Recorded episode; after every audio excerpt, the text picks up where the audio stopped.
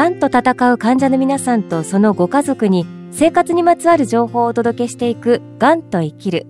ご一緒するのは国立がん研究センター東病院がん相談支援センターの坂本鳩恵さんです。よろしくお願いします。よろしくお願いします。坂本鳩恵です。ご案内は私、小賀良子です。今回はゲストをお迎えしています。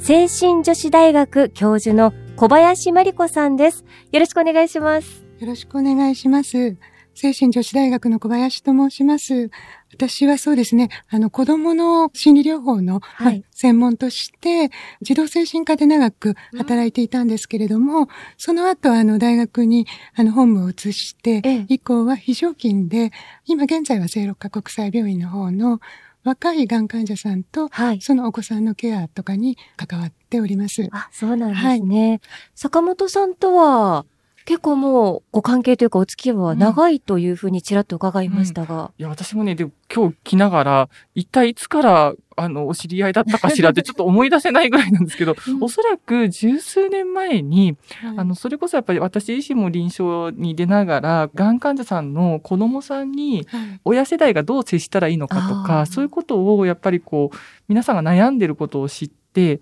まあそこに我々病院側としても何がお手伝いできるんだろうと思って、うん、結構一生懸命こういろんな研修を受けに行った時に、ある研修で小林先生にお会いして、それ以降はですね、まあ結構ですね、何か私関係するような、自分がこう企画するような研修の時に、患者さんの子供さんへのコミュニケーションとかっていうと、私小林先生が講師がいいと思いますとか言って。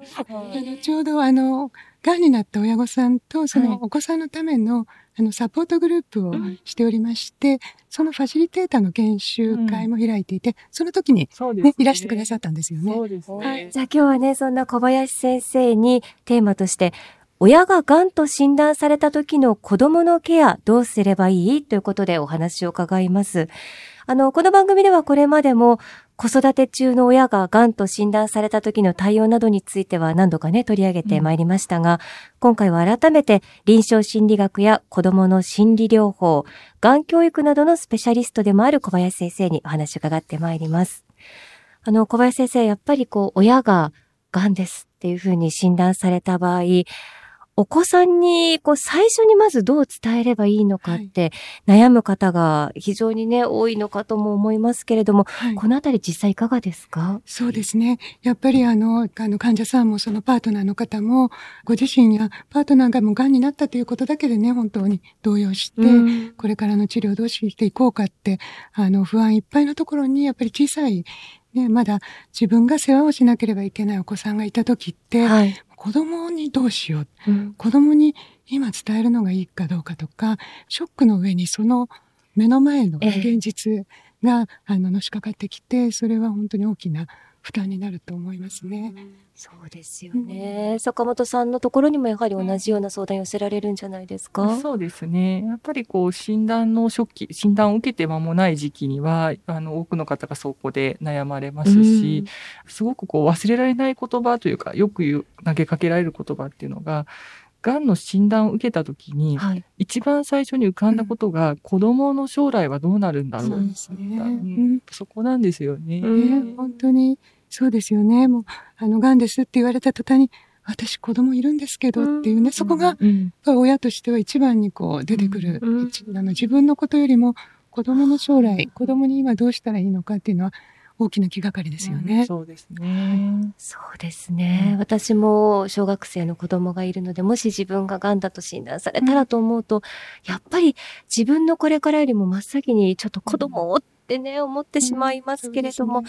じゃあ実際にこう、はい、どこまで子供に親が癌である、私が癌であるとか、はい、お父さんが癌であるとか、どこまで正直に伝えていいのか、伝えるべきなのかとか、その辺がやっぱりね、難しいかなと思いますが。そうですね。まあ、お子さんにね、こう秘密を作ると、どうしても家族の中でオープンでないと、うん、こうコミュニケーションが難しいということもあるので、まあ、基本伝えた方がいいとは思うんですけれど、え。いつ、誰が、どのように伝えていくのかっていうのはやっぱり各ご家庭によって違うし、はい、お子さんの年齢のね、発達の段階ですとか、ね、やっぱりね、あの、幼児さんと小学生と中学生では、伝え方も違いますし、なので、まあ、ケースバイケースではありますが、まあ、基本的にはですね、秘密を作らないという意味でも、病気である、まあ、それが癌という病気であるということは伝えて、あとはお子さんがどのくらいその現実を受け入れられるかっていう子供のキャパシティとか、子供の側のパーソナリティにもよると思うんですが、できればこう、具体的にお伝えになるのがいいかなと思います。で、子供にとってその親がまあ癌かどうかということももちろん大きなことなんですけども、はい、自分の生活がどうなるのかっていうのがやっぱ子供もね、あの心配なので、えー、例えばそのお母さんが癌になったじゃあ僕の学校どうどうなるの、うん、僕の部活はどうなるの？友達とはどうするの、っていう多分目の前の子供の生活がちゃんとこう私がま入院したとしても、例えばおばあちゃんがやってきてお世話してくれるよとか、うん。うん、どっかの活動には誰くんのあのお母さんが一緒に連れてってくれるよっていうその日常生活がちゃんと、はい、あの維持できるっていうことをお伝えするっていう、あの、うん、両方ですね、うん、あの、病気のこととともに、あなたの現実はこんな風ですよって、そこは大丈夫だよということと、セットで、お伝えになるのがいいかなというふうには思います。うんうんうんで、坂本さん、今お話を伺うと、はい、やはり年齢がまだ小さいお子さんでも、ある程度はちゃんと癌っていうことを、この番組でもね、あの、取り上げてはきましたけれども、伝えた方がやっぱりいいんだなって改めて今お話を伺って思いますね。そうですね。なんかこう、実体験というか、私自身も関わらせていただいた患者さんとかが、やっぱこう、まあもうそれは20年とか少し時期的に前の話ですけど、やっぱよくですね、絵本とかになぞらえて、うん、自分のね、お腹にはちょっと怖いお化けがいるんだよとかっていう表現をされる親御さんってちらほらいらっしゃって、うん。まあその親御さんなりにすごく一生懸命考えてお伝えした結果だとは思うんですけども、逆にすごくこう、病気になるとすごい怖いものが、その、親が怖い存在になるというか、その、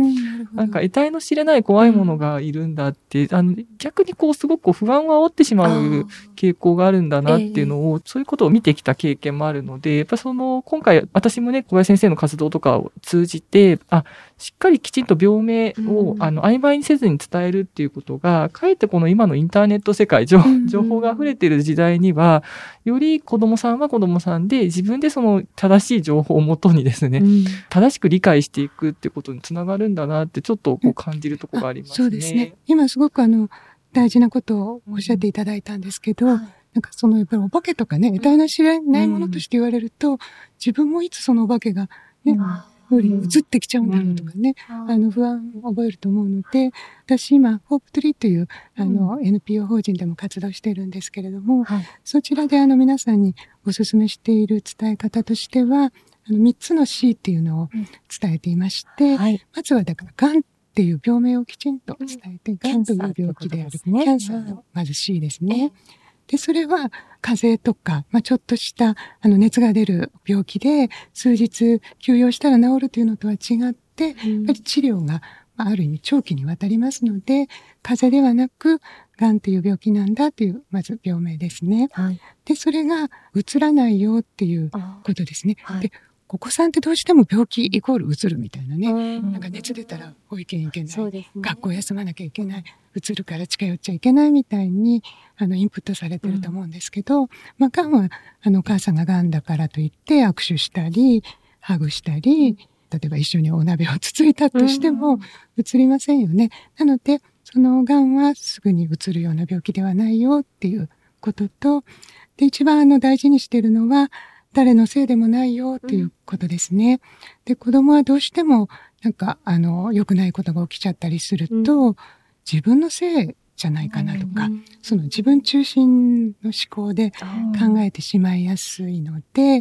僕がお母さんの言うこと聞かなかったからとか、うん、あの、私がママにストレス与え続けてきたからかなとかね、うん、なんかそういうふうに考えがちなところがあるので、そういうことじゃないよ誰のせいでもないよ。がんはまあいろんな原因でね、重なり合って起きて、まだそこが解明されてるわけではないので、うん、なので、まあ誰のせいでもないよということも合わせてお伝えするのがいいというふうに、うん、あの伝えています。うん。はい、本当にこう客観的に子供さんで小さい年齢とはいえ、ちゃんとこう医学的な情報に基づいて客観的に伝えるってことが大切なんですね。そうですね。特にちっちゃい子はあの言葉だけで言っても難しいので、えちょっと絵に描いたり、うん。あのブロックを使ったりして、え体の細胞がとかこのブロックが体の細胞だとすると、あ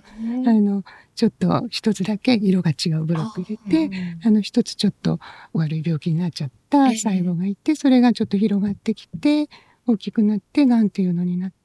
それをまあ手術で取り除くんだよとか、なんかこう、ちょっとあの目で見える形で紹介したりするといいかなと思いますね。はい。子供にそこまで伝えて、もちろんその子供さんの個性だったり、はい。持ってらっしゃる素地だったりもするでしょうけど、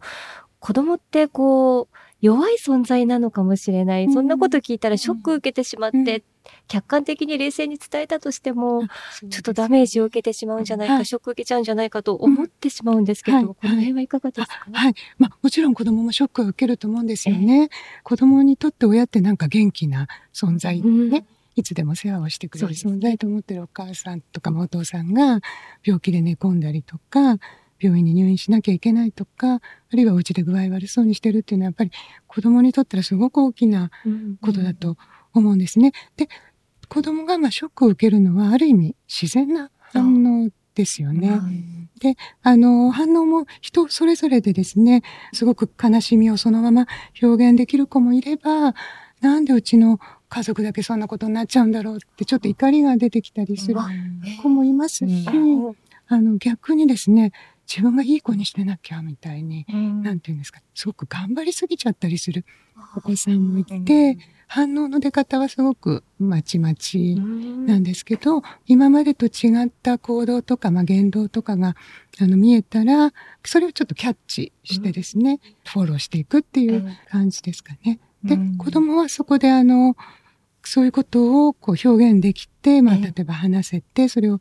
汲み取ってくれて、サポートしてくれる環境にあれば、回復もしますし、子供って弱いだけの存在じゃなくってですね、逆になんかお手伝いしてくれ、ママ、ママそんな重いもの持たなくていいよ。僕が持ってあげるとか、意外にこう、逆にね、ちょっとお世話してくれたりっていうこともあるので、子供が持ってる力を私たちは信じて、うん。まあ弱い存在でもあるけど、たくましい存在でもあるっていう、どっちもあるのが子供っていうことなので、はい。まあ、ただただ自分が、あの、世話をするだけの存在ではないっていうことですかね。はい。先生、あの、私ちょっと気になるのが、いあの、それこそやっぱり幼稚園とか、うんあの、小学生ぐらいのお子さんだったりすると、確かにこう、私も何人ものお子さんが僕のせいじゃないって言ってもらえたんだって言いながら、こうお母さんの手をね、ぎゅっと握って、あ、そう、あ、なんか、あ、お子さんが大事なサポーターになったなって思う場面、たくさんこれまでも見てきたんですけど、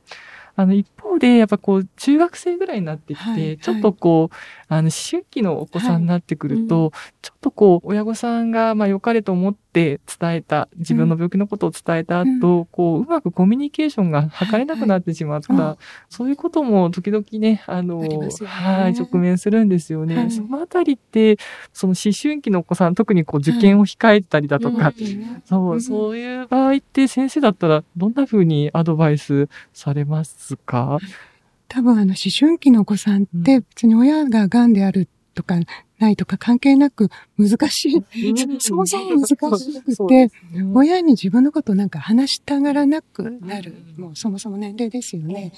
で、なかなかやっぱり中学とか高校の頃って学校の友達関係とか先輩後輩とかも結構難しい時期ですよね。だからいろいろ学校での負担もあるような時に、親が癌って言われると、もう、え？ーってもう、これ以上、また大変なことが来るの？っていうこともあったり、え、なんでっていう思いはあると思うんですよね。だから話したがらなくなるっていうのは、親が癌だからってすぐにそこに直結することもないんだけど、まあ、それも一つの要因かもしれませんけど、で、あの、無理に聞かなくっても、なんか話したくなったら話してねっていうのでもいいし、ちょっと何か、まあ、親の癌にまつわるようなことを言ってきたときに、そこですかさず、あの、しっかり受け止めて、話す？なんか、こう、心配なことを言ってきたときに、あ、お母さん大丈夫だからいいのって言っちゃうとは、もうそれ以上聞いちゃいけないのかなって、また抱えちゃうので、あ、心配してくれてるんだね。じゃあ、あの、少しちょっとそのこと話そうかっていうことで、そういうサインを見つけて、その時話すとか、あと、親じゃなくって、第三者、まあ、例えば学校の、あの、本人が一生懸命頑張ってる部活の顧問の先生とか、あるいは、あの、保健室の養護の先生とか、なんか外にヘルプを求めてもいいわけなので、まあそういう方にご事情を伝えておいて、まあ、子供が、あの、行ったら、あの、よろしくお願いしますってまあ、あの、学校とのサポートって、あの、連携ということもありますけど、あるいは本人に、あの、親に話せないことも、外で話してもいいよ、こういうところがあるみたいよって伝えておくのもいいかもしれませんね。なるほど。実際、あの、まあ、学校との連携っていうところって、今、こう、現実問題として、こう、うん。学校との連携っていうところで、私すごく気になることがあって、やっぱりその学校の先生自身もすごくお若かったりそうして、ですね。そうご自分のご家族だったり、まあ、ご自身だったり、身近なところで、こう、ご病気の方と接したことがない、うんね、先生とかもやっぱ少なくないんですよね。うんうん。まあ、でもその子供のために、生徒のために自分も何ができるだろうとかっていう、あの思いもある方がいるわけですけど、うん。その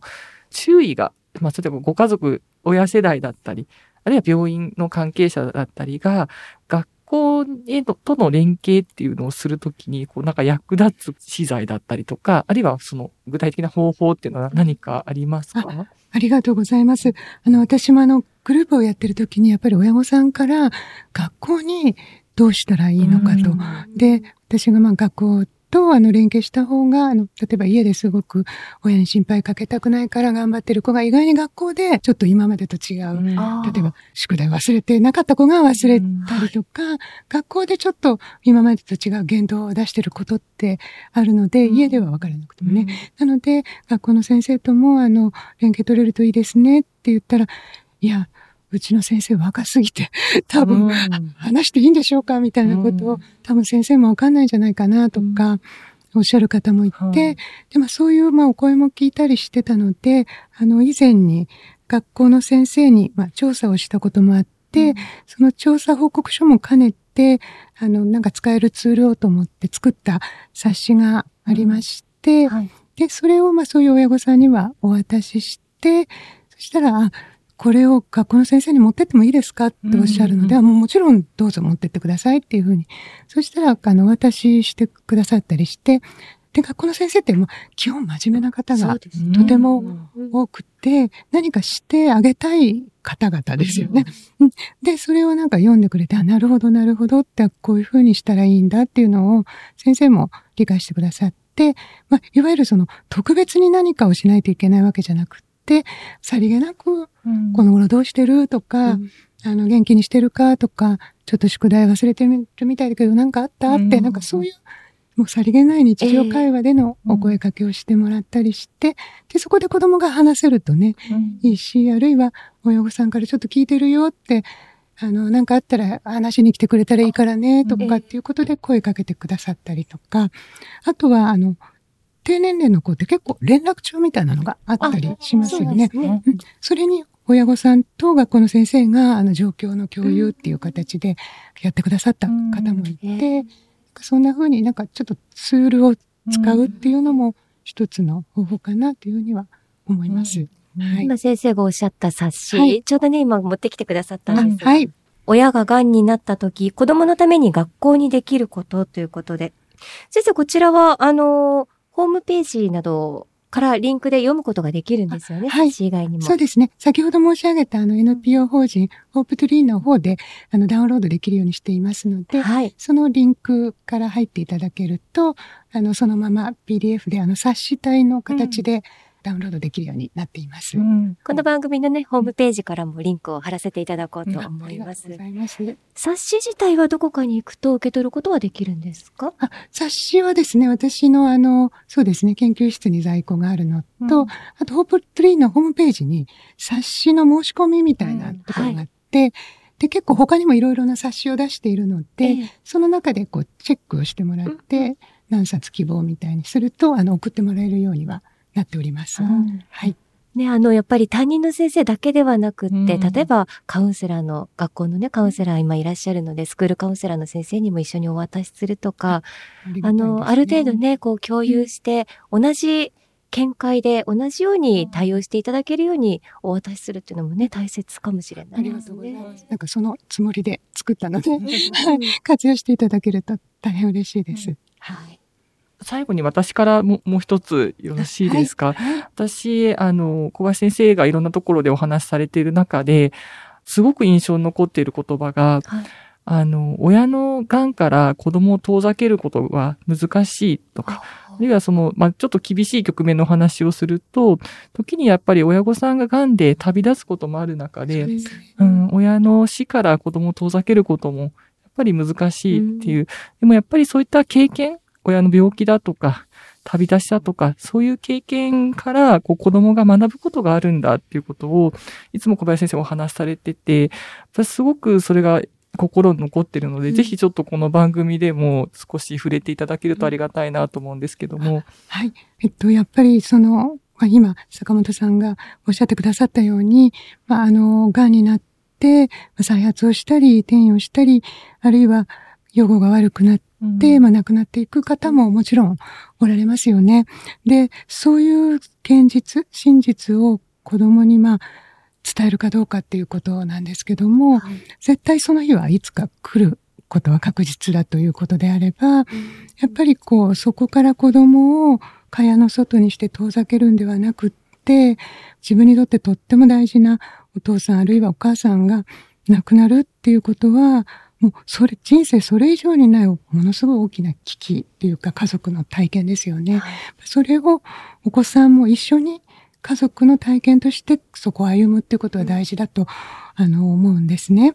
で、それが、まあ、親御さんの死が近いというようなことをお子さんに知らせるっていうことは、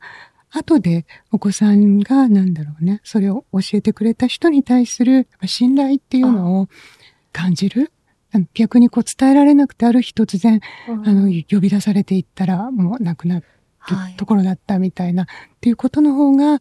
ものすごく傷に、ね、なりますよね。なので、あの、それを教えてくれたっていうことは、その時はもちろんすごくショックで、はい、すが、あの、そこの過程も自分も一人の、に人として家族と共に歩めたっていうことは子供の、まあ、後々の自信というか、うん、あの、自己評価にも関わってくることかなっていうふうに、まあ、思っています。その経験を共に歩んだということで、家族の絆が、まあ、残された家族の絆が強まるということもあると思うんですね。で、ちょっと長くなっちゃうんですけど、あの、いろいろ研究があってですね、はい、親との死別から、まあ、回復を促進する因子っていうこととして、はい、やっぱり周囲から自分が認められてるっていう感覚ですとか、あの、養育者とのコミュニケーションができているっていうことですとか、あの、もし旅立った親がいた場合、その感情や気持ちを表出できる場があり、それに共感してくれるものがいるっていうことですとか、残された養育者が今までと同じようにお世話を、自分の世話をしてくれる人がいるっていうこと。そして、まあ、あの、そういう環境、他にも支えがあるっていう環境に恵まれていることっていうことが回復を促進する因子っていうふうに言われていますので、まあ、その避けることができないこと自体からこう遠ざけてしまうのではなくって、うん、その今申し上げた回復する因子の部分を担保するというか、っていうことが大事なのかなって、はい、思っています。はい。子供はだから、その危機状況の中でも支え手があったり、仲間がいたりすることで、くぐり抜けていくし、折り合っていくことができる、まあ、力がある存在っていうことも、あの、大人がちゃんと、あの覚えておくっていうのも大事かなと思います。はい。ついこう、かわいそうだからと思って、なるべく耳に入れないようにして、でも悲しい、辛いね、ことが訪れた時に、子供のそれから先、そこから先のその回復する過程とかも考えると、やっぱり最初から家族の一人として一緒にその癌というものに向き合ったんだ、はい、一緒に戦ってきたんだっていう、そのプロセスがとっても大切っていうことなんですね。そうですね。よくあの、PTSD っていうね、あの、はい。トラウマのことが取り立たされていますけども、もちろんそういうこともあるんだけども、ポストトラウマティックグロースっていうね、トラウマ後の成長っていうことも今とても研究されていて、はい、なのでその、ただただトラウマを抱えてるっていうだけではなくて、うん、そこから回復していく、そこから成長していけるっていう力も大人ももちろんですけど、うん、子供も持っているっていうことを、うん、まあ、信じてね、あの、関わっていきたいなというふうに思っています。なんか今ふっと私あの10年以上前に初めてクライムっていう、あの、ホープツリーの、で、ファシリテーター養成講座をされている、あの、そこで学んで、その後、あの、実設内で、クライムを開催したんですけど、その時、小学校低学年だった子が、それに参加した直後に親御さん旅立たれて、で、まあ、10年以上の時を経て、つい最近、はい、あの、ある、あの、新聞で見かけたんですね。もう立派な高校野球球児になっていて、なんか、はい。そう、あの、当時の面影も残ってたんですけど、どういうね、10年を彼が歩んできたかは、もちろん細かいことはわからないんですけど、その立派に勝ち投手になっている姿を見て、病院の中のスタッフみんなで喜んだんですね。あきっと、あの、今先生おっしゃったような、こう、いろんな周りのサポートがありつつ、でも彼自身もしっかり当時親御さんに自分の言葉でお別れを伝えたりして、うん、あの乗り越えてきたんだなって思ったのを本当にちょっと今思い出しちゃいました。うん、そうだったんですね。うん、かまあそういうまあそうですね。こう本当に今ねこう遠くにあの病院の近くに住んでるわけではないので彼と直接会うことはないんですけど、うん、あきっと彼はこう周りにも優しい大人になっていくんじゃないかなって思ったので、うん、ちょっとはいコメントでした。うん。あの、実際にその坂本さんのいらっしゃるがん相談支援センター、ね、全国にもちろんたくさんありますけれども、その、こういった患者さんと、それからお子さんも含めて、ご家族での相談だったり、まあ、例えばお子さんに直接、あの、お話もしてくださったりとか、うん、そういうサポートもしてくれるんですか、うん、そうですね。ええ、ただ、あの、基本的には代わりに話すというよりは、うん、親御さんと一緒に話す場を作っていったりだとか、え、あとは、あの、最近やっぱりオンラインがコロナの影響でオンラインっていうことが活用できるようになってきたので、うん、つい最近もあったんですけど、必要があれば、あの、患者さんだったりお子さん、また学校の先生がニーズがあればですね、うん、あの、オンラインでちょっとこう、面会、あの、先生方ともちょっとやり取りをして、ちょっとこう、できるだけいい状況で、親御さんもお子さんも、あの、安心して生活ができるようにっていう連携も少しずつ始まってきています。少なくとも、がん診療連携拠点病院のがん相談支援センターでは、あの、そういったお手伝いをしたいなっていう風土が今、うん、あの、進んではきているんですけども、えー、もしその拠点病院じゃない方が、なんかこう、拠点病院じゃないところで治療を受けている方が、こう、どっか病院外でサポートを受けたいっていう時に、先生、どこか、病院外ですか、うん、ありますか？なんか、あの、ちょっとそこだけ最後。そうですね。うん、その、がんのことに特化してというか、理解してっていうところは、ちょっとまた、括弧に入れとく感じですけど、はい、まあ、学校だとさっき言ったように、まあ、養護の先生とか、あの、おられますし、あとスクールカウンセラーが最近入ってる学校が増えてきたので、例えばお子さんのことでちょっと気になることがあったりして、まあ、お子さんがちょっと症状というか、何か気がかりな言動をしているような場合は、まあ、そういうところでお話じっくり聞いていただくっていうこともできますね。うん、あと、その、お子さんのあの、まあ、育ちに関する公的な相談機関っていうのもいくつかあって、うん、まあ、その、癌のことは、に特化してるわけではもちろんないんですけど、例えば、あの、教育相談室とか、うん、教育センターっていうのが、あの、各都道府県市町村にあるんですけど、そこは、あの、無料で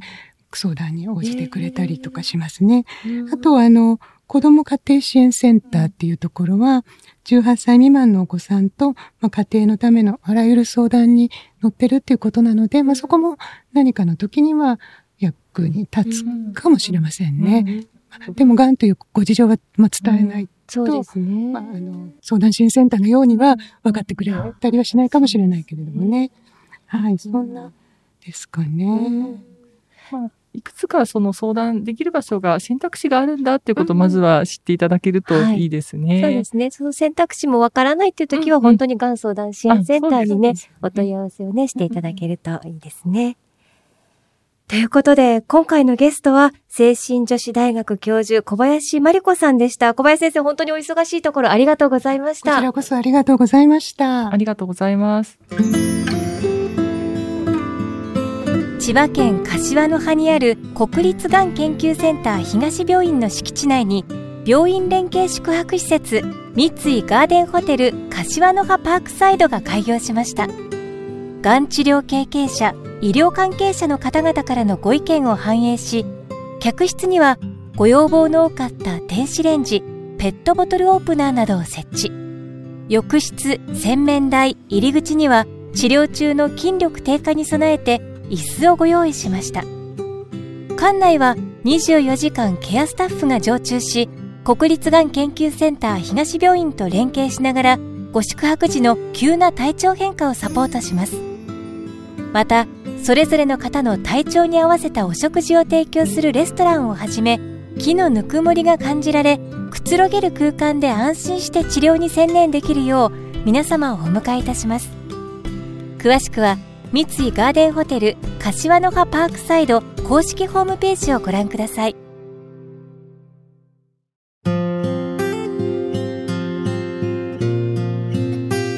がんと闘う患者の皆さんとそのご家族のために生活にまつわる情報をお届けしていくがんと生きる。坂本さんこの番組でね何度かやはり取り上げてきたこの、親が癌になった時子供にどう伝えるか。坂本さんご自身からもお話を伺ったことはありましたが、うん、改めて今回先生からのお話を伺っていかがでしたか、うん、そうですね。やっぱりこう私が今日印象に残ったのは子供にとってまあその親が病気だって分かった時の子供にとってやっぱり気がかりってこう自分の生活はどうなるのか。やっぱり部活はどうなるんだろうとか、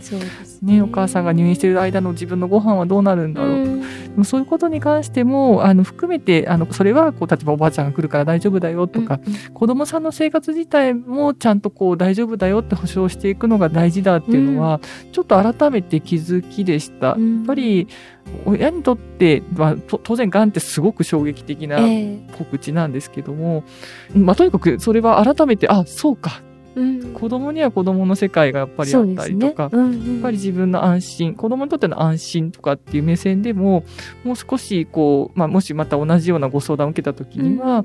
うん、アドバイスできるといいなと思いながら、うん、はいあのお聞きしてました。親にとってはやっぱり自分が育てている子供で、うん、自分とこう一心同体みたいなところが私もあるんですけど、うんはい、子供は子供として一人の人格として一人の子として存在していて、自分はどうなるんだ？自分がってね、やっぱり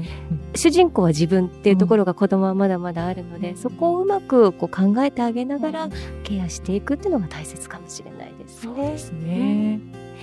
さて次回はがん患者とのコミュニケーション気をつけるポイントはと題してお送りします。番組ではお聞きいただいているあなたからのがんにまつわるご相談やご意見、ご感想を募集しています。番組サイトのアンケートからぜひあなたの声をお寄せください。あなたの声がこの番組を作ります。またこの番組は X、旧 Twitter アカウント、公式 LINE アカウント、インスタグラム、Facebook でも情報を発信しています。番組サイトからの登録をお願いします。そしてこの番組は Apple Podcast、Spotify、ラジオクラウド、オーディ、YouTube などでも配信しています。がんと生きるで検索をしてブックマークもしていただけると幸いです。がんと生きるご一緒したのは坂本鳩江さんでした。ありがとうございました。ありがとうございました。ご案内は小賀良子でした。